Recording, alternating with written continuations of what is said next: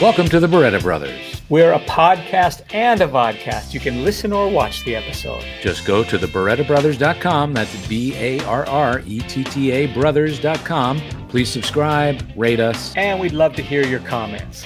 Thank you. All right, listen. I've got something really cool to show you. So why don't we do Wait, wait. You want me to listen to something you're going to show me? yeah. listen, I want you to hear and see something very special, but why don't we do the shameless plugs first? Get that out of the way. Okay, I'll go first. Go. Go to genebarretta.com. Done. Go to the barrettabrothers.com. Enough. Yeah. All right. So this is the re- this is the coolest thing. We've got a friend of the show uh, who's an artist uh, named Jarrod Boutcher. He's the Gold Coast of Australia, and uh, you might remember back to our our episode with our um, Muppet fan artists. And during the course of that episode, I drew I drew uh, this picture here. I did a little sketch, and we gave it away. Right. And the nose was perfect. accurate. hmm So uh, I got a, a message from Jarrod Boutcher, and he said, "Do you mind if I do something with that?" I said, "Yeah, sure." And he t- I'm leaving that part out, but said, "Sure, go ahead." And so a couple weeks later, he uh, he sent me a picture of this, which I have since received in the mail.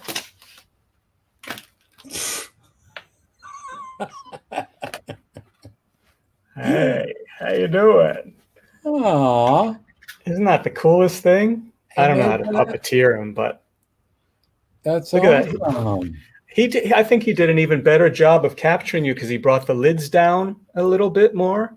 Ah, I like the red mustache and the white beard. Yeah, exactly. He got that detail correct, And the nose is accurate. of course. And then he, he put Pepe on the shirt instead of instead of my character. That's But amazing. isn't that great? Look at it. It's beautifully made. He's got the Henson stitch and everything, you know? Wow. I know. Very cool. Thanks. so That's cool. awesome. That's Yeah, so, so- awesome. Look him up. His name is Jarrod J A R R O D Boutcher B O U T C H E R. Here's a little comparison for you. Jared the Butcher. Isn't that cool? That's so great. How nice. What a wonderful thing to do. Yeah, and he sent it to me for free. So nice. He said it's it's yours. So I I own a drawing that I'm going to send out to him, and I'm going to uh, that's going to be Billy Puppet's spot. wow, that's So, very cool. I couldn't wait to show it to you. That's amazing. Thank you, Jarrod. Yeah. All right, so Cool. that said, we have a, a Muppet fan waiting in the wings. Do you want to introduce him? Yeah, well, more than a Muppet fan. Uh, this is uh, a guy that has had an incredible influence on the gaming world. I know a lot of people are going to be excited to watch. Um, you know, we're going to talk about all kinds of things with him because he started at a very young age with inspirations of doing and being a part of this world that basically Gene and I know nothing about, really. Um, but We're going to try I've to had- sound intelligent. yeah, I've had the fortunate opportunity to do a couple things with him uh, with the Game Awards, which he created. Holy mackerel! This is like the biggest awards anywhere in viewership. Um, and he's a journalist. He's he's just in the gaming and the video world, and he's just really smart and really sweet and and a good guy. And so let's just bring him on, ladies and gentlemen, Mr. Geoff Keighley. Ta-da! Bravo. Hello, guys. How you doing? Welcome to the show. Well, thank I- you so much for inviting me in. I'm I'm I've been such a fan. I've watched a, you know, a few episodes of what you guys have been doing. And when you asked me, Bill, I'm like, oh my god, I'm I'm so honored. It's like to follow, you know, Bobby and Ricky and I mean Frank and Dave and everyone. It's you've had an amazing uh, guest list. So I'm thank you for asking me on. And, and it continues. Thank you. Absolutely. I I mean, you know, this, I mean, one, my son, you know, Jackson is a huge fan of yours. Like it's, it's good guy. Reggie and you. Like that's the thing. Right. so um, he kept saying, you know, why don't you have Geoff on? And then Gene's son, Ben, huge gaming fan. You know, just we just figured, you know what, this is we have to do this because there's so many people out there that would love to hear about this, obviously, because it's such a huge thing in our world, and Yeah. also to hear, I think, your story because it's really, it's really interesting. And I don't, I'm sure, I I don't mean, I don't know how many people or how often you get to do interviews and people know about you, maybe in your world, but in the Muppet world, and Yeah. you know, it'd be nice, I think, to share that if you're okay Oh, with it. I'm happy to talk about it. And again, I'm you know huge fans of you guys, and it's been so fun for me to grow up in gaming and see all these worlds come together, and you know, Mm. fun to yeah, collaborate with you on a bunch of things over the years. And it's like all my childhood fantasies have somehow like come together now and moshed together in these crazy ways. So it's Right. uh, I'm having the time of my life doing this stuff, and you know, especially in a year where you know the world has changed so much. Uh, Yeah. It's it's games I think have become even more important to people in uh, in 2020. So I'm honored to kind of have this opportunity to like celebrate games and bring like Hollywood and gaming and music together. And that's one of the things I really focus on is like doing, you know, the crazy unexpected things like, you know, the thing we did last year with the Muppets. Uh, past two years, Yeah. we've had like amazing Muppet moments at the show. And and you're to thank for for helping uh, ma- make that happen, Bill. So thank you. Well, I I don't know about that, but you thought about reaching out, and that's Yeah. we connected, and you know I don't like you that much, but I thought the guy needs a little help. Uh, no, no, but, You but did it for your son. He really had to sell yes, me. let's not jump too far ahead. Well, that's Yeah. true. I did do it for my. That's right. You did get us some sweet things to go see, and we should talk about that too. But Yeah. um, uh, but I thought one, I'm curious. So you're from Canada, right? Mhm. Yeah, I grew up in Toronto, Canada. Oh, Um, love Toronto. And actually, one of the first Henson things I did was as a kid. Um, Fraggle Rock was filmed in Toronto, uh, and I remember when I was, I don't know, I was probably like five years old or something like that. I got to go to the set of Fraggle Rock oh, you uh, did. Wow. when I was a kid, and they did a thing where this is already a tangent, but yeah, I grew up in Canada, and uh, yeah, they did. They it was on the set of Fraggle Rock. They filmed at the CBC studios in Toronto, and I remember one weekend there was a science center called the Ontario Science Center, and there was like a special like Henson exhibit, and they did like a performance of Fraggle Rock there, and yeah, it was funny. So I was like, one of my first memories as a kid was like going to like the set of Fraggle Rock and being a part of it. And it's funny now that like 20, 30 years later, actually Karen Prell, who was Red Fraggle, I Yes. know pretty well because she actually works at a game company and I've done a lot of stuff with her over Oh, the years. wow. So it's funny, like it's all kind of come together in this crazy way. But yes, I grew up in Toronto. Did your did your amazing, isn't parents Karen, did your sorry, parents have Karen. connection? Oh, Sorry, sorry. Gene. I know. I just want to say Karen's amazing. Karen's the best, and she's Oh. worked at Valve on. She's an animator on Portal and Left 4 Dead, and I just worked with her on the new Half-Life Alyx game, and yeah, she's incredible. Wow. Um, Oh, but yeah. Gene, my parents were parents are in the film business um, and did uh, or do still do IMAX stuff. Um, that was you know founded in Toronto, so yeah, they're sort of in the production world, and I. Yeah, I think somehow I got like through some connection, I got to go down and you know sort of see the set and I, I, I sort of just remember being there and just being fascinated about sort of how this stuff was filmed, right? And that Hmm. was just like the the amazing aspect of it all. And yeah, it just happened to be they were I don't know why they you may know why they did Fraggle Rock in Toronto, but that did they do other Muppet stuff up there? Or that was just Oh, sure. They did. Really? Uh, oh, yeah. Santa Claus Switch, I think, was done there. Tim, Huh. Tim had a relationship with, I guess, I, I'm not sure exactly who, but yes, several things over the years. I even did uh, Brats of the Lost Brats Nebula. Nebula that was Yeah. done there. oh I had no idea. Okay, Oh, yeah. Yeah. Love Toronto. Such a great city. A lot of nice Italians over there. Very yeah, a lot of multicultural. Italians. Italian yeah, and I was uh, growing up.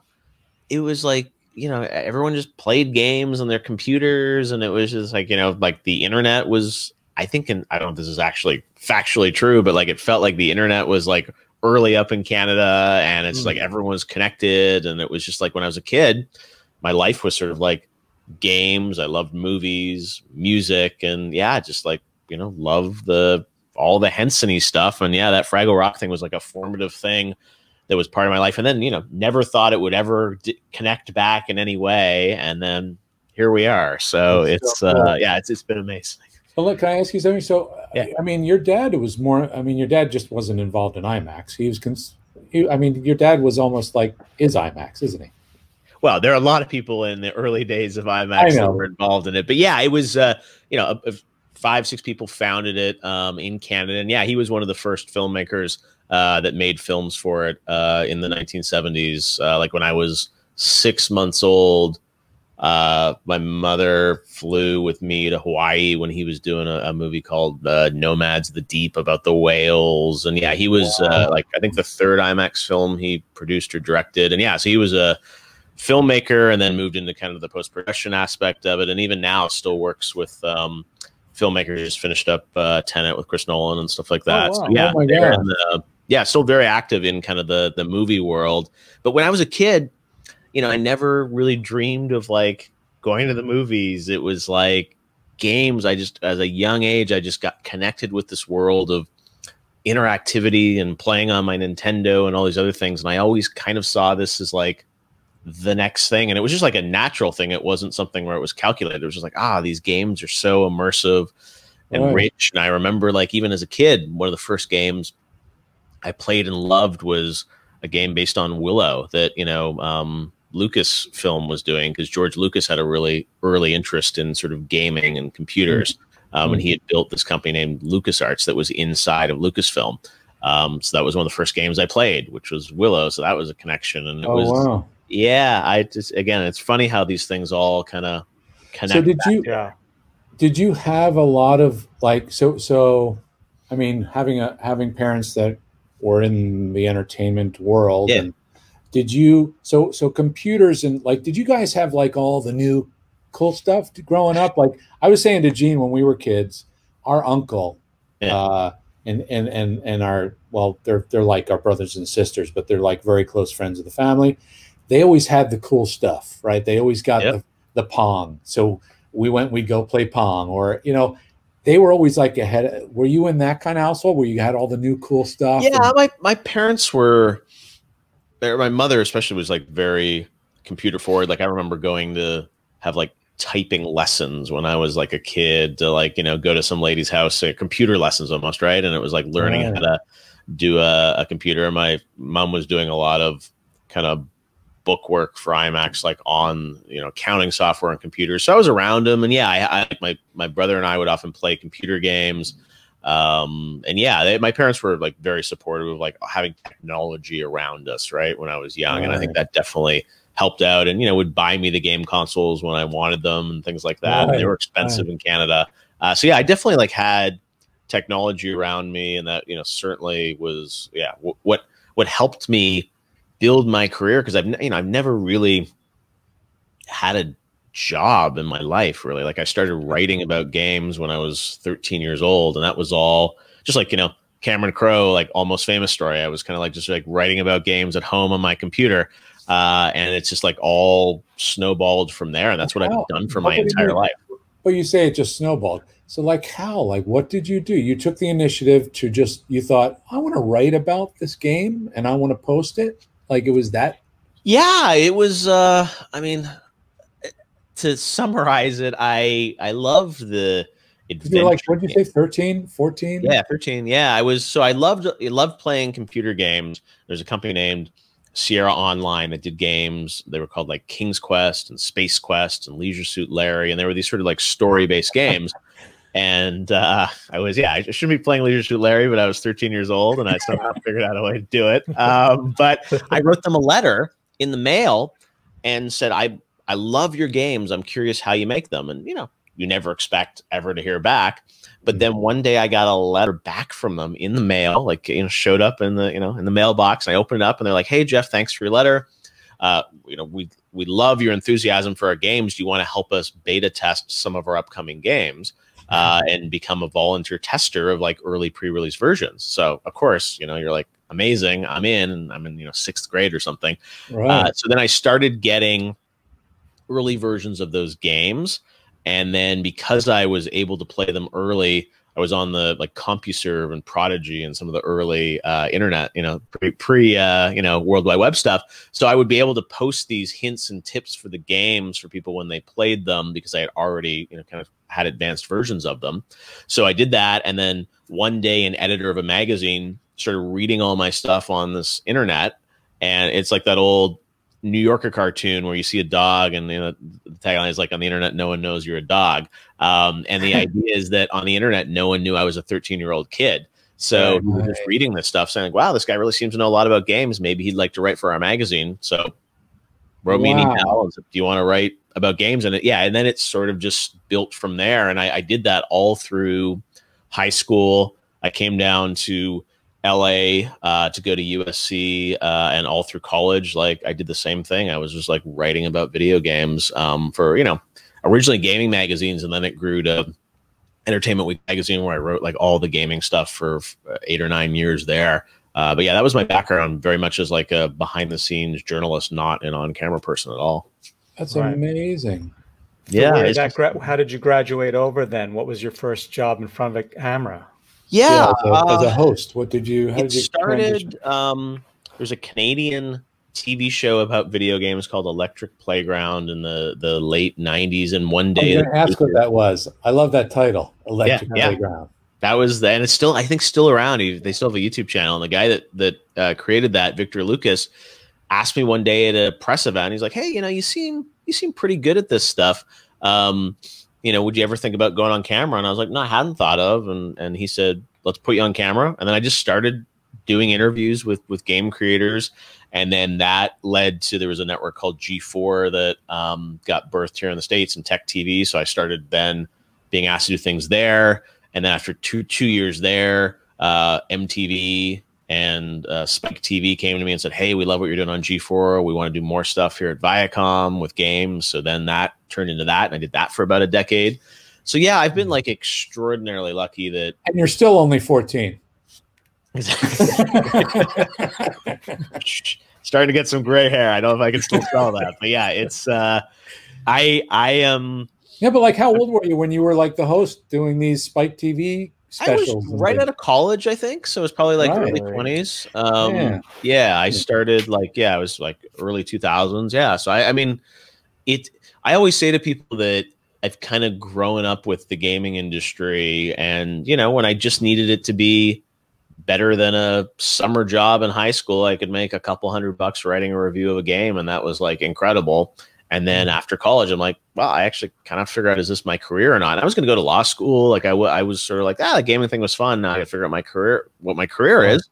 Yeah. And it just started to grow and grow and grow. And yeah, now I'm honored to do what I do in the gaming industry. Like it just, it's never been boring because games are at this cool intersection of technology and entertainment and they always get better right there's always like something new happening the graphics are better there's a new system yeah. so you, i'm just like constantly excited about where games are going so I've, yeah i've never really never really slowed down right do you, right. Do you know what i i've you're making me think about um, now that you're older yeah. are you do uh, different really types old. of yeah now that you're hey really old counting your years as blessings um, do, are there games that appeal to you more at an older age? Do you think games are kind of a yeah. generational divide, or you know, people our age are looking at more story based maybe versus mm-hmm. shooters or things like that? No, I think it's a great, um, it's a great point, Gene. Like I, it,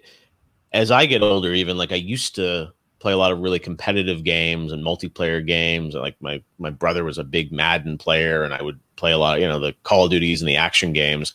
Uh, and and now I, I just love story games. Like it's it, the sure you want some challenge, but you just want to you know you want a world that you can manipulate and be a part of and interact with, but you don't necessarily want to be like brutally challenged, right? Where it's like game mm-hmm. over constantly and game over. And I think I just love the worlds now. Um, and I think yeah, there, there's you know they're different games for different people, and and a lot of my friends that you know played games in college you know, life gets in the way, right? It's like, you know, you get married, have some kids, you don't have the you know job, you just don't have the time to play games anymore. And I mm-hmm. think I think a lot about that, like how you lose people that, you know it's like oh games were fun i did those 20 years ago and now you know here are people you know in their 30s 40s that like still play games and love to interact with them but they might play on their phone or they might Right. you know, play with their kids right it's like play fortnite with their kids and that's another way to connect into it so yeah i think like the the definition of a game uh, is super broad now right you have like the very hardcore esports games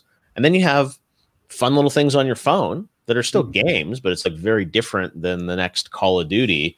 Uh, and and my hope is that people graduate from one game to the next and don't ever leave it behind because there is still a generational divide uh, of of people that you know don't play games. I mean, when I was a kid, I was always would say like, I can't wait until the day that the president of the United States has you know a PlayStation in the Oval Office or something. Probably not happening right now, but you know, Right. maybe, Yeah. maybe down the road. So do you do you think so with that idea, right? So there's different age groups, there's different Yeah. ty- styles of games. Is that what kind of sparked the idea of a game awards? Because awards shows are about Yeah. different genres and Mhm. right and styles. How, where did the where did the spark of we should be doing the Oscars come from? Yeah, you know, it started when I, again I was a young kid and I don't know, I was probably 14 or 15 in 1994. I got to work on the first ever video game award show, which was called Cybermania 94, and it was hosted by Leslie Nielsen uh, and Jonathan Taylor Thomas from Home Improvement. and uh, live from Universal Studios Hollywood, and they brought me in because they had read some of my work and said, "Hey, we need someone here to help us write the write the show because all the writers had no idea about gaming." So I I wrote all the narration that William Shatner read throughout the show, describing all these different Oh, games, wow. and I got to come down to the show. Just happened to be produced by a production company in Toronto, of all places. Did, did you Um, write it with the same rhythms? Then the men would go. oh, I you can actually watch it on YouTube, and it's hilarious to hear William Shatner read like a description of Doom. It's like you're in the haunted corridor, and it's like it's, it, it was it was trippy. And I again, like as a kid, you're like, wow, this is insane. But I got to come down to that ceremony, and like it was insane. And like see celebrities celebrating this industry, and my my dad came down with me, obviously because I was a kid and it was just, it was so powerful to feel like the energy in this room of gaming is this next thing. So I always carried that forward in my head of like, wow, I, I think there needs to be, as you said, Bill, like an Oscars for gaming. What is the equivalent of that? Uh, Mhm. And you know, my parents are both members of the Academy for you know the Oscars, so I was always sort of thinking Oh, about that for gaming, Yeah. and there was no equivalent of that. So yeah, I like I worked on a bunch of award shows for games on television at G4 and at, at Spike. There was something called the Video Game Awards. Uh, so I kind of learned the world of award shows for many years on cable TV. Mhm. And then in 2014, with the rise of like Twitch and YouTube, I started saying, well, you know, maybe TV isn't what this is all about. It's like, you know, streaming so is. So the future smart. of this. So I'm like, let's build our own thing. And I kind of rolled up all the money I had made over the years. Um, you know, you did it yourself. You produced it. You produced it yourself, right? You put Yeah, yeah. I and did it. financed it myself and just sort of said like, hey, instead of buying a house or something, I'm just gonna like, you know, invest in making this award show and asked all the game companies to support me in it. Uh, and yeah, it's kind of crazy. Like I'm, you know, I own it 100. percent It's my show. I host it. I produce it, and it's kind of a kind of a crazy. Uh, it's it's a it's an incredible opportunity. Um, and I've you know always when I was growing up, I you know always admired like Dick Clark and how he would have his shows and he would host them and put them all together, and that was kind of you know what it's uh, it's so important to me that this industry gets the respect it deserves because I still think in you know traditional Hollywood circles people really don't understand gaming, right? And like you know Right. maybe it's like their kids play or someone else, but it's you know for so long it was like there was the Oscars and there was the Emmys and gaming does that even deserve an award show and you know my view now is like it should be right alongside of like the oscars the grammys the tonys the game awards and that Yeah. was always my hope is we could create something that is at that stature because this industry is just as big as the other ones Yeah. What so do you think how much do you think game gaming itself has played the role in younger viewers making that big transition from traditional TV viewing to watching most of their programming um, on YouTube or other streaming services? Oh, it's uh it's totally changed everything. Like the first year we did the Game Awards, you know, I would walk into a room and and talk to people at the show, and they're like, "What? This is this is on TV? How does that work?" uh, and then what we started to see was we'd see all these photos on Instagram of kids sitting at home watching the show on their big television, and it's like, well, how are they doing that? It's like, oh, well, because they're just using their Apple TV or Twitch or whatever, and it's like it's on their television, but it was just through streaming, and it was this thing, as you said, it's just like a whole different mindset of how yep. people consume this content. And you know now it's like we watch Netflix on our TV. It doesn't matter where it's coming from. It's the same content, looks the same. And that was this huge shift that meant, hey, I could actually make the show I want to make and distribute it through these systems versus having to go through like a traditional TV network where, you know, you guys know it better than I do. It's like you have people who want to give notes and give you thoughts on like what the show should be or shouldn't be. Right. And that was always kind of a challenge in the TV world because a lot of these television executives just didn't really understand the gaming space and they they knew there was something there and they wanted to support it, but you know, they have to give their point of view and what's great about Game Awards, I just kind of make the show I want to make now. And it's like, you know, we like if I want to go do something with the Muppets, I'm like, cool, let's go do it. And I don't have to sell it to anyone or you know, it's like, yep, like, hey Bill, if you're in, let's go. Well, but that was what was so cool is that so I, you know, so you're already doing this for four years or whatever. Yeah. And I never heard of it. I never watched it, right?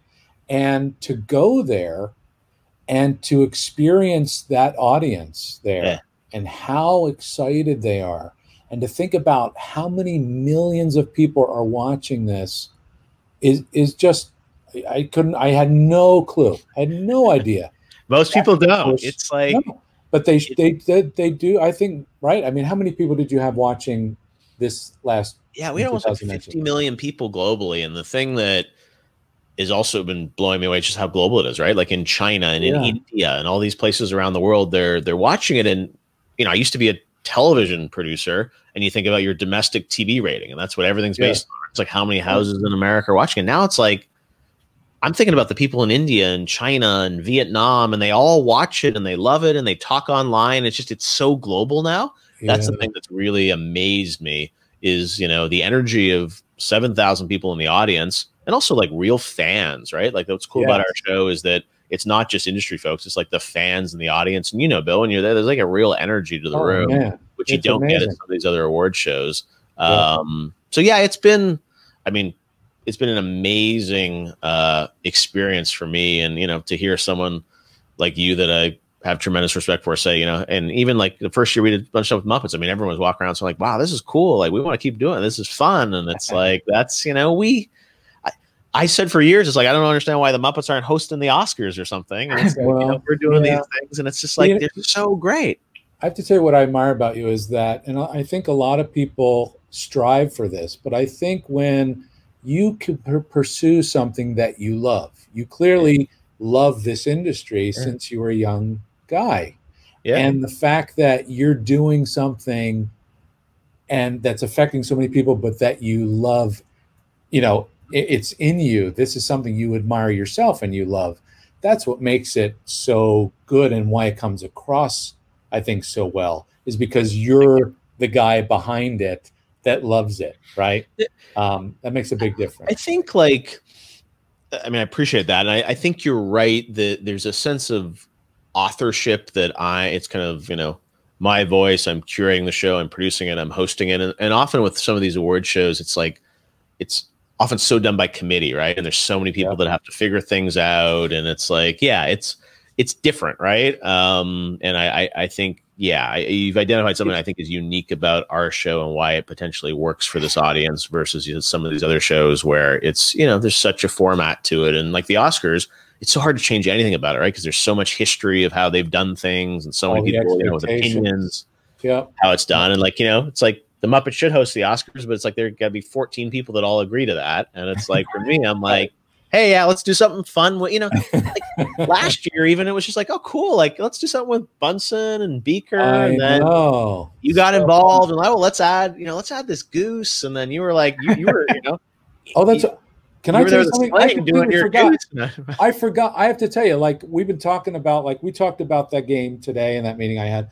I yeah. completely. You just remind me. I completely forgot that I did the goose. Like there was a puppet goose. I was just thinking about the video game portion of it, and yeah. I honestly didn't You just seriously, I that's how bad my mind is. That was the I highlight. I completely forgot that we added the goose in there, Yeah. and and and it was it was just out because you got you were so easy to work with and so collaborative Yeah. that we got to do that. You know, Oh, and that piece, like again, you know, the remember last year the LA Times headline was sort of like the show was great, but everyone wants, you know, uh, you know, Oh Beaker title Goose Game, and it was just like Oh became this phenomenon.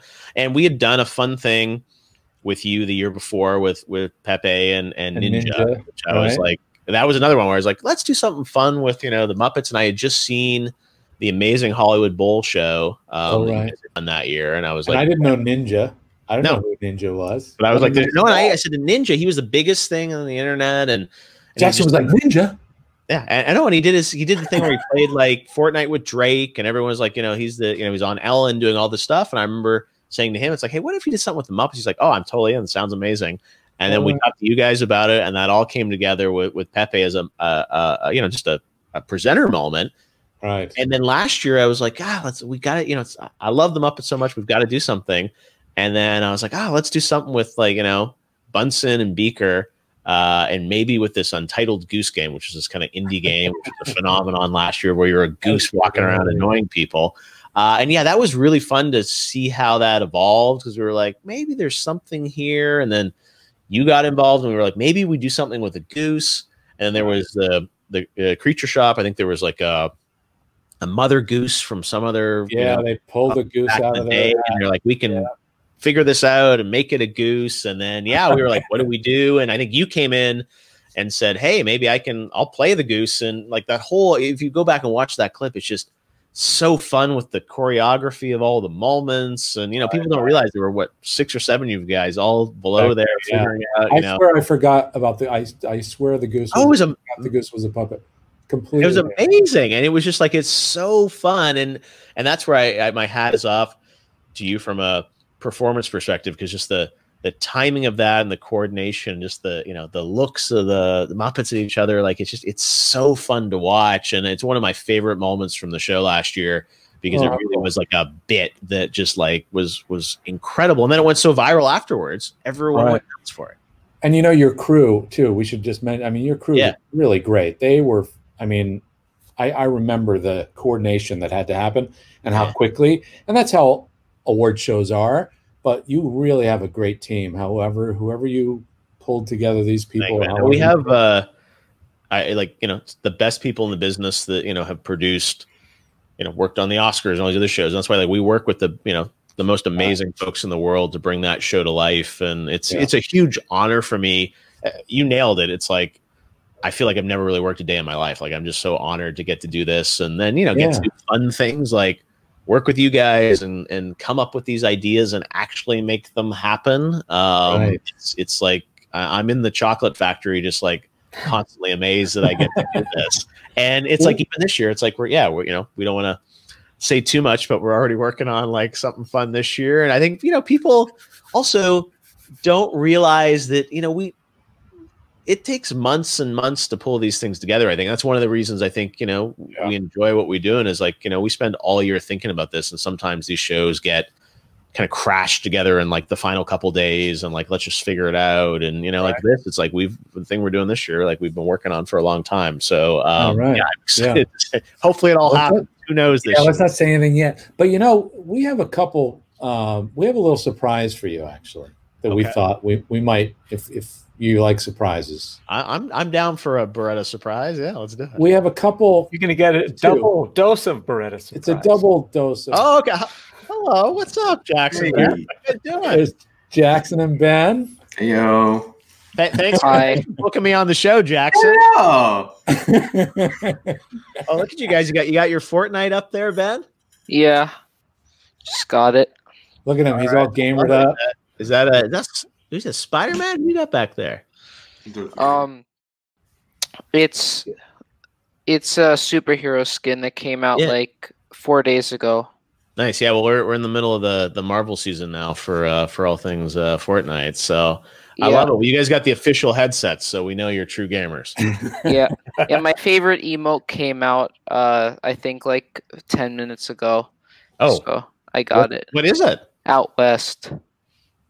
All That right, was I gotta check that one one. out. Yeah, they have. I mean, you know, Fortnite. They're just like constantly updating with new stuff uh, all the time. So it's uh, yeah, that game. I, I remember you. I remember Jackson. You came down. I think the Fortnite Pro am. Yeah. World Championships. I remember you and Bill came down one year, a couple years ago at E3 when it was Oh my the stadium. god!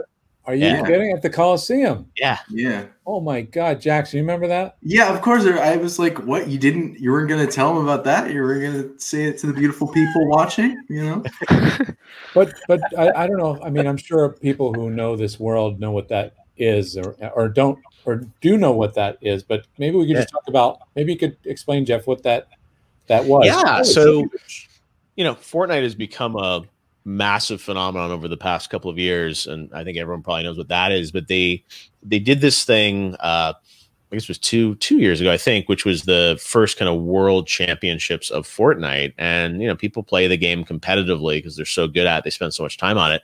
And at LA Coliseum, they had uh, what was kind of a pro am, which was this idea of taking you know big names in the entertainment world and popular players and kind of having them face off against each other. And it was done like as you said, in a grand scale outside with thousands Yeah. of people and streamed around the world. So it was yeah during E3, which is this big uh, convention uh, in the summer in LA that I've been going to for for 20 years. And yeah, that that year they were doing it, and I remember yeah, you and Jackson were like, hey, we want to come check it out. So I'm like, I think I was. I wasn't even there. I was like doing something else at E3. No, I'm you like, were Let's so you guys up and You have hooked us go up, see and it. And we went was- to like the cool little. There was like the the hospitality area. We were up Yeah. there. And we yeah, went I, I think I, I think I recall it like exactly how we how we did. So I was in a cosplay uh, of a character from Mega Man, and I Oh, was wow. like, like, and, and I was just walking around, and people were like, "Oh man, it's so great!" Right, but it's only multiple parts to that E3 thing, which takes over LA. And yeah, the the Fortnite thing was such a crazy phenomenon. And then last year they did it in New York at Arthur Ashe Stadium, and they had you know there's this young kid Bugha who was I think he's like 15 now or something like that. He won you know the the world champion of this game, and yeah, the whole world of esports has become something that's really evolved. Uh, that is you know competitive play around these games where people make you know millions of dollars playing these games professionally and that's something that has evolved over the past Yeah. probably by five the years way, by the way, there's I, I'm in Ben and I are in Philadelphia, and uh, there's that Fusion Arena that's Yes. I guess on hold now that they're building. Which is that the first arena stadium? yeah that'll be the first arena yeah because it's like comcast um, the son of uh, the ceo of comcast owns a team there fusion yeah they're going to build that arena and they're they're actually bringing back the g4 tv network and it's yeah like Yeah. yeah, philly and comcast has really invested in a big way um, in esports and yeah i think they had actually the finals of overwatch i think last year were in philadelphia i think and they Okay. did like a big overwatch finals and yeah the, like esports now they take over like olympic stadiums in japan in uh, china and even here in the states like you know madison square garden staples center like they you know it's it's like 20 30,000 fans get together to watch people play yeah. computer And games this arena that is was- that- specifically for that. Yeah. Yeah no that's like the future is and again it's, it's sort of like when you came to the game awards bill it's like people go to these that's arenas and like wait there are 20,000 people here at madison square garden like watching people play games? And yeah it's you know at jackson and ben will tell you it's like part of the the power of this community is that like we love to love to get together and gather and appreciate the skill of how people play It's these one, games. It's Like, one big really- family. It's one big family. That's true. They're It was like watching all these people watching this podium of people playing, and behind them was the big screen, and it was like some celebrity with you know marshmallow head, and they were playing. Well, yeah, no, it's it's uh, it's funny. People will gather. He said just to watch a screen, and that's why you know Yeah. this year and cheering and could they were like yeah when the person would you know lose and then and it would whittle down who was going to win it was so much fun it was really No, this is the new the new sport uh is gaming and it's you know to your point Gene like there's really competitive stuff where people are so skilled and there's other games where it's just fun to go on and you know play Fortnite with your friends, right? That's great at Fortnite. You can do stuff that's really skill based or you can just go in and have fun or you know even now people have probably seen this year like they've done concerts in Fortnite. I did a thing with uh Chris Nolan and John David Washington where we like showed a trailer for Tenet in Fortnite and it's becoming this This idea of the Mm. metaverse is this new concept where you know everyone's going to gather digitally inside of these game worlds, and it's kind of like the next phase of the internet is going to be like these sort of virtual gathering places. Um, The new So coaches, they're going to have them be doing push-ups with their thumbs, getting them in shape and get strengthening. trained. Exactly. Yeah. So these these two dudes have some questions. Actually, we did bring Oh, them wow, up because They did want to ask you some questions. If that's okay. Okay. Yeah. So maybe Ben, do you want to start? Oh, well, uh, you actually, uh, we actually uh, agreed that uh, that I would actually start first because Oh. you pretty much answered Yeah. his question. Oh, right. Okay. Very good. I'm in. Think you Let's guys do it. together. Fire So- away, Jackson. I bet it's going to be a good one. well, I mean, it, it's it's kind of basic to me, but when did you first meet Phil Spencer and Reggie Fils-Aimé? Great question. Um, Reggie, I met for the first time in 2000 and I want to say four or five when he first joined Nintendo.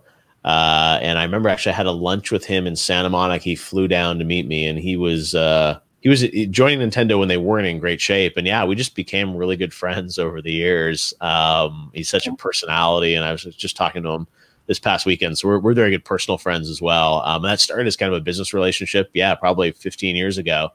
And Phil Spencer, I actually don't remember the first time I met him. I I've known him for a couple of decades, but yeah, he was uh, he was a, just a you know, kind of in the ranks at Microsoft. I mean, he's been at Microsoft for almost his whole career, I think. I just met him at some point. He was a producer on a game or something, and he's one of those guys that has just like slowly risen through the ranks and now is the head of Xbox. And that's what's been amazing for me is that it's all the same people I've known for like 20 or 25 years. And it just reminds me that, you know, you always want to be gracious and good to everyone you meet because you never know, you know, where they're going to go or what, you know, what's going to happen. And, and that's, you know, one of the things to me, it's like this, like these guys, he, he wasn't Reggie we know now when I met him 25 years ago. He was just, you know, the new president of Nintendo um, who was trying to understand this industry. And yeah, so it's, it's a good question, but yeah, it's, it's funny that, you know, the, the games and the people that are making games today, it's sort of the same people that have always been doing it. It's just on like a grander scale. Very nice. Benjamin. Oh, have what was got? the first uh, video game that you ever played, uh, if you can remember? Hmm. Yeah. Um, the well, the first thing I remember playing was kind of a half video game, but was also like more of an a, uh, a educational thing because I you meant I I mentioned that there were uh, uh, computer lessons that my parents took me to when I was young, and it was like uh, it, it was like this this thing called Turtle Tracks, and it was this thing where you basically would uh, there would be like this little square or a triangle, and you would basically like tell it how to move, and you'd learn kind of how to program the game, but you'd have to like it'd be like a maze. You'd have to basically like take this sort of like uh, triangle through, and that was what I I was sort of a game. It was really more of like a piece of software that you learned to manipulate. But I did that, and there were some. Uh, I think I learned how to like read and type in sort of a gamified way, right? Where there are these like you know typing tutor things. So that was that, and then after that, the first kind of more traditional game I remember was, was probably games that I played on my the computer in our family living room, my brother and I, and those were probably some of those early adventure games that I mentioned, like an early King's Quest or something like that from Sierra, were probably the the games that I I remember. But I don't know exactly the like the first official game I played, but I was they were always around me, and of course I had like Nintendo and Sega Genesis and all that kind of stuff. So it wasn't um, Pong. No, no, I never like Did you play asteroids? all that Atari stuff. That's what I mean. Like I never like ColecoVision, Atari. I played them, but I don't really remember that. And like you know, also I played a lot of arcade games when I was a kid because that was a thing where you know go to like the pizza parlor and there'd be you know he said like Yeah. you know Dragon's Lair. Pac Man, exactly Dragon's Lair, exactly all that. Droids. Terminator, yeah, a Terminator Two. I remember playing the light gun game, and I was like, you know, in Daytona USA and all that kind of stuff. But yeah, it was really like the early computer games is what really I think got me hooked on it. Very cool. Jackson. I Jackson. kind of, freaked out at Daytona USA because I love that game. It's one of my Oh, favorites. it's so fun! And I used to go to the arcades, and you know, you'd sit down with the steering wheel, and Yeah. it was like so much fun. Daytona. Uh, yeah, exactly. No, it was like such a great game, and I miss arcades. Right, like we're in. I mean, this year especially, we're all at home. But I mean, there was just Yeah, something right. about all those laser disc games and all the like, you know, just the. I used to I remember when I would go to Disney, it would be like these massive arcades. And I'd be like, this is heaven for me. More video games, and you know, get my twenty dollars a quarters and keep playing. you mean you mean like skee ball? You mean Yeah. kind of stuff. Skee Skee ball ball. is a game, and I, I still play ball. skee ball. But yeah, those like I miss. You know the Dave and Buster's and all these arcades, and just that was the fun of you know. Used to be the arcade games were so much better than what you would get at home. So you'd have to go to the arcade to get these amazing. Oh, amazing. that's right. Now That's right. get them at home, it's just like as good or better. Hey Right. guys, why don't you just because of time, why don't you each pick one more question for for Geoff? Pick a favorite. Oh, okay, all right. Um, uh, where uh, do you have an idea for how the Game Awards are going to play out this year? I mean, it will uh, like within like for example, like a Nintendo Direct. Are you going to do something similar to that, or are you going to be like at the Microsoft Theater, like like but with like no audience? So that's just going to be people presenting on the are good. Like, questions. You're, you're looking for the scoop. I'm like looking it. for the scoop. yeah. yeah we are um we're having to reinvent things a little bit this year in terms of how we approach it Uh, we're not going to have obviously a big live audience uh physically. But the thing is now with everyone like on twitch and youtube and people co-streaming and like look i mean you guys are making a show virtually now. I've been doing the same thing like Oh, we're not recording. this is just family time right? So, Yeah.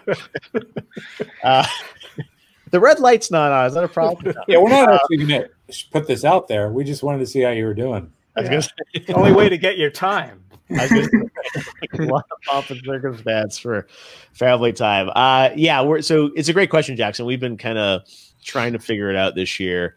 We're not gonna have a live audience, but we are gonna definitely do the show. It's gonna be live. We did a thing a couple weeks ago uh, in a studio in in Glendale um, that was for this other game show called Gamescom, which is a big European show. Uh, so that was kind of a test for us of like, can we do stuff live in a safe way? uh, with COVID. But yeah, we're we're definitely going to do it. We're not going to have a live audience, but we're still going to have game announcements. We're still going to have awards. We're still going to have music. Um, Bill may or may not be involved. We, you know, it's like there's there's lots. We're definitely it's it's a huge opportunity for us because games have had such an amazing year. Uh, and I think they've you know been more important to people than ever before. So this year, I think is incredibly important that we do the show. And I, I called all the gaming companies. I called Phil Spencer and all these guys and said, "Hey, is it right to do the show this year? Like, does it feel right? Should we delay it?" And and everyone unanimously was like, "No, like." This is really important that you know we do Game Awards in December, and this industry's had you know it's a big year. There's a, a new Xbox coming out, a new PlayStation. I think a lot about like the right tone of how we present the show and what the you know the right feeling is um, this year around the show. So we're trying to figure that out. Um, but yeah, 100%. It's happening in December, um, and you know next year we'll probably go right back to you know the way we used to do it at the Microsoft Theater with all the fans. I hope. Um, but this year, yeah, it's gonna it's gonna be a little different. So uh, it's it's probably the hardest year for us in many ways too because we have to like reinvent the way we do everything. And normally we're like you said, we know we're at the theater. We're just picking, you know, who's our presenter going to be who's our musical artist and this year it's like well how are we going to film that stuff how are we going to you know do Yeah. something to keep everyone safe um and that's you know it's a big it's a big challenge so yeah it's a good question it's definitely what i what i think about all day right now You, you know what's interesting? Uh, sorry, Ben, just real quick. You know what's interesting is you watch like these competition shows, right? America's uh, Yeah. American Idol, and and the first time I saw it, I was like, uh, I don't know if I love that. But you know, they're doing these huge walls of audience on Yeah. video screens. There's something really cool about that. Not that you know maybe you want to copy that idea, but there's something interesting about you know. Can you put like vi- big video screens in the audience in the theater? yeah You know, like if you no people we think that's like it's kind of cool. one of the best parts of their show always on Twitch is like these react videos where people will be like watching the show from home and they'll like freak out when we announce the new Xbox, right? And you can look at all these oh. reels, like yeah, going yeah, exactly. That's Oh my god! Oh my god! Oh, oh. Exactly. So there's your live audience. You guys are hired. I think this was an audition to get you in the virtual audience. But yeah, that's the same Right. thing. We like we look at that natural energy, and I'm like, how do I capture that and contain that in the show? And it's also global, right? Because you know Jackson's doing that in LA, but there are people in Brazil and in Yeah. China and in Europe doing that as well. So how do we kind of take that idea of like Right. a global audience and bring it together? So you're right, it's just us reinventing, but I think all the ingredients are there for us to still do the show Yeah. um, and do it virtually. And all the stuff we've been doing this year, like the audiences have been bigger than ever before. Like I did a thing this summer where I interviewed Miss Piggy. It was over like a Zoom call. Oh, it's just right. like, That's right. Yeah. that kind of you you know you know that you did that stuff, Bill. It's like it's like all you know. It's like everyone's kind of finding new ways to do things. But yeah, the uh, that was a pretty good react, Jackson. I think we may have to uh, we we may be hired for December. Ben, Right, What's your Benjamin. Final question? question. Uh, what does it take uh, to become um, a famous Twitch streamer? And do you want to play sometime? Yeah, we, we, what are we gonna play? Fortnite. All right, I'm Yeah. down. Yeah, we can we can exchange. We can uh, become epic friends. Uh, yeah, like it's an interesting question about being a famous Twitch streamer, and I'm certainly not one of those, right? Like I, you know, I grew up more as like a traditional journalist. Um, the thing with Twitch and YouTube and the streaming culture, it's so hard because I mean, there's so many people streaming, right? And it's kind of like what makes you a popular actor or celebrity. It's just like there's just a magic, I think, to certain people that just connect with an audience, and hmm. you know, it's a lot of hard work. That's what I will say is the people that stream, even at the top levels of like a Ninja or a Courage or a Shroud. I mean, those guys are streaming all the time, and that's it's really hard because you're live for like you know sometimes like 16 hours a day. I always like when I whenever I contact Ninja, I'm always like, oh, should I text him? And I'm like, let me check if he's streaming. And it's like he's always streaming. And eventually I'm like, I'm just gonna text him and you see him like actually reply like on the screen. it's like there's no time for them to do anything else because they're so busy. So I will say like it's it's a really challenging career. And I know people think, you know, it's like, oh, they just sit around and play video games all day and you know make all this money. But it's really hard to like we all know like when we're doing these Zoom calls all day and everything, like eventually it really kind of like grinds on you. You need to take a oh, break Yeah. Yeah. because it's so virtual and these guys so it's so ben it's a great question. I think it's it's a time commitment and that's also a little bit it is the personality right of like you know how you insert yourself into this and you know some people are just naturally better at that or funnier or you know um really good. That's the other thing. Some streamers are just like incredibly good players right and they have like incredible skill. Like people watch Bugha because he's so good at fortnite and you want to learn how to get better. So there's no rhyme or reason i think to like some of these people popping but um it's i i think you know my advice to people would be find something unique about how you're going to stream and if you're just going to like sit there and just play games by yourself you know just like you know i'm normally playing the game by myself and i'm going to stream it you got to think of it as a show right? And like a personality and like sort of what's your shtick and you know how are you unique or different than other people? And um yeah it's it's it's it's hard but i think it's it's very democratic in that anyone can kind of just start streaming and like you know hopefully you find an audience and you also don't have to be the biggest streamer in the world to be successful on twitch like i think there are a lot of people that can stream to a couple hundred or a couple thousand people and that's that can be really good too so are you do you stream ben Yeah, I stream. what's your what's your ta- what's your uh, username Haha, see, Dad, I knew it. Um, my my my Twitch He's is been uh, asking if he can do this. yeah, uh, it's it's a hyper uh, underscore storm TTV. That's what it is. hyper underscore storm ttv Yeah. okay i'm gonna have to go check you out tonight Wow. What's your Jackson, epic ID are on you, do you stream Fortnite? too Oh, I, I don't. I don't stream, uh, but I do play with friends a lot. I feel like I should stream because, like, you know, I, I got because I'm always like making up jokes with my friends and like riffing with them. So, like, if I could just like record like some of the stuff we say, then Yeah. like we would be. I, I feel like we'd be hits, honestly. hey it's uh, that's the great thing about streaming now it's like you can just like the technology how it's improved like the fact that we're doing this you know all of us connected here talking live just from like our browsers like it's just Yeah. like i'm amazed because i come out you know like you guys come out of the tv world and it used to be like so challenging to like make television um, with all these people needed and now it's like look you know same thing with like fallon or all these it's just like it all just like happens magically and i'm amazed like that the internet and technologies allowed us to have like a five-way conversation from all these different places you know by ourselves and it's just Yeah. like it blows me away how cool it is and same thing with streaming you can just like click a button now you're streaming your game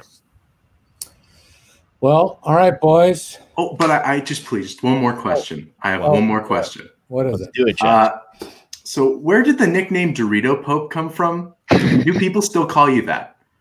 Yeah, no, it's still a little bit of that. So that comes from, um, there was a promotion I did many, many years ago. It's probably 10 years ago now for Halo that was, uh, it was like a tie in with Doritos and Mountain Dew. And I had to do these interviews where there was like a bag of Doritos and a bunch of Mountain Dews around me. Um, and people took sort of exception to the fact that Doritos and Mountain Dew were involved in these games. And I think like it's, you know, those are two brands that kind of like reinforce stereotypes of, you know, gamers being, Uh, you know, people that drink Mountain Dew and eat Doritos. And maybe that's actually, you know, maybe it's true, but it doesn't necessarily doesn't elevate the industry, shall we say, sometimes to sort of Right. talk about that stuff. So yeah, I did this promotion, and then afterwards, people just started to call me like, yeah, you know, Doritos Pope, and it was I don't know why, but it became this sort of idea that I was like someone did like a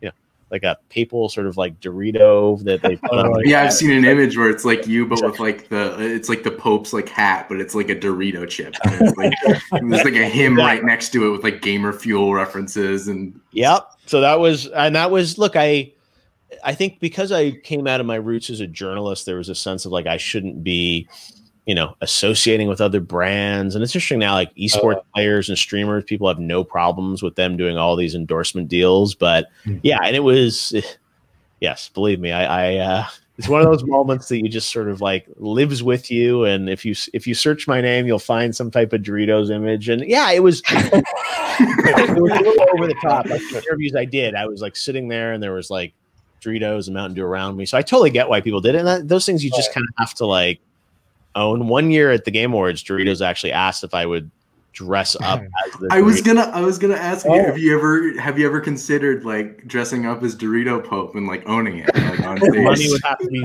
very big, Jackson. All right, junior hosts. Yes. No, I thank was gonna you. say these guys are pretty good. It's like yeah, these are all their questions too. So this may this may be a spin-off show. So sort of started in Tracy Ellen. This may be the uh, the Jackson and Ben show. We'll they uh, could do their streaming show. The gonna Junior Barretta Good. Brothers. We could- I- yeah, the Barretta, Barretta Brothers Gaming. Junior coming. Yes, yeah, Barretta Brothers Gaming. All right, guys. Tons of fun, Thank you. guys. Uh, thank you for having me on, and yeah, hopefully we'll. Uh, you're invited to the Game Awards uh, whenever we can have an audience again. But yeah, this year join us virtually, and uh, yeah, it's I again I'm I've had so much fun doing what I'm doing, and the fact that I like cross over and now get to like you know work and know Gene and Bill and all like it's just been again a dream Wow. of mine, and thank you, uh, you know. Bill, for all you've done over the years to kind of support our stuff, and you know, I, I I don't think people know how much behind the scenes you've been involved in like these amazing Muppet moments that we've done. So um, thank Oh, you well. from the bottom of my heart for bringing joy to everyone in a year where I think we need that more than ever. Um, it's it's really thanks. put a smile on everyone's face. And you know what? I, and I, I mean this too. Thank you for creating such an amazing platform to keep all of this stuff alive because people just love this industry, and you are a big, big part of it. And to come on and talk to us, uh, we really appreciate it. Uh, I know you didn't have to do this. You're a busy guy, Oh, but thanks so much. It's an honor. Uh, ben, Jackson, Gene, Bill, thank you guys. Thank you. Thanks. See you soon. I think we have some future hosts in the family. Yes, they were great. He loved their questions. They were really good. spin off. Yeah. And Geoff was great, right? I mean, what an easy guy to talk to. Yeah, I really enjoyed meeting him, uh, and I know so little about this world, and it was so easy. Yeah. Yeah. And he talk about that world. He it's like a lesson, a life lesson. He followed something that he loved as a kid Yeah. and took it upon himself to just go out, go for it. And look what he turned it into. I mean, he's taken his passion, the thing that he loved in life, and made a career out of it. And that's what it's all about, right? The balance of your life and your career and being happy, you know? Yeah, for sure. Awesome. Thanks for listening. We're a podcast and a vodcast. You can listen or watch the episode. Just go to the BarrettaBrothers.com. That's B A R R E T T A Brothers.com. Please subscribe, rate us. And we'd love to hear your comments. Thank you.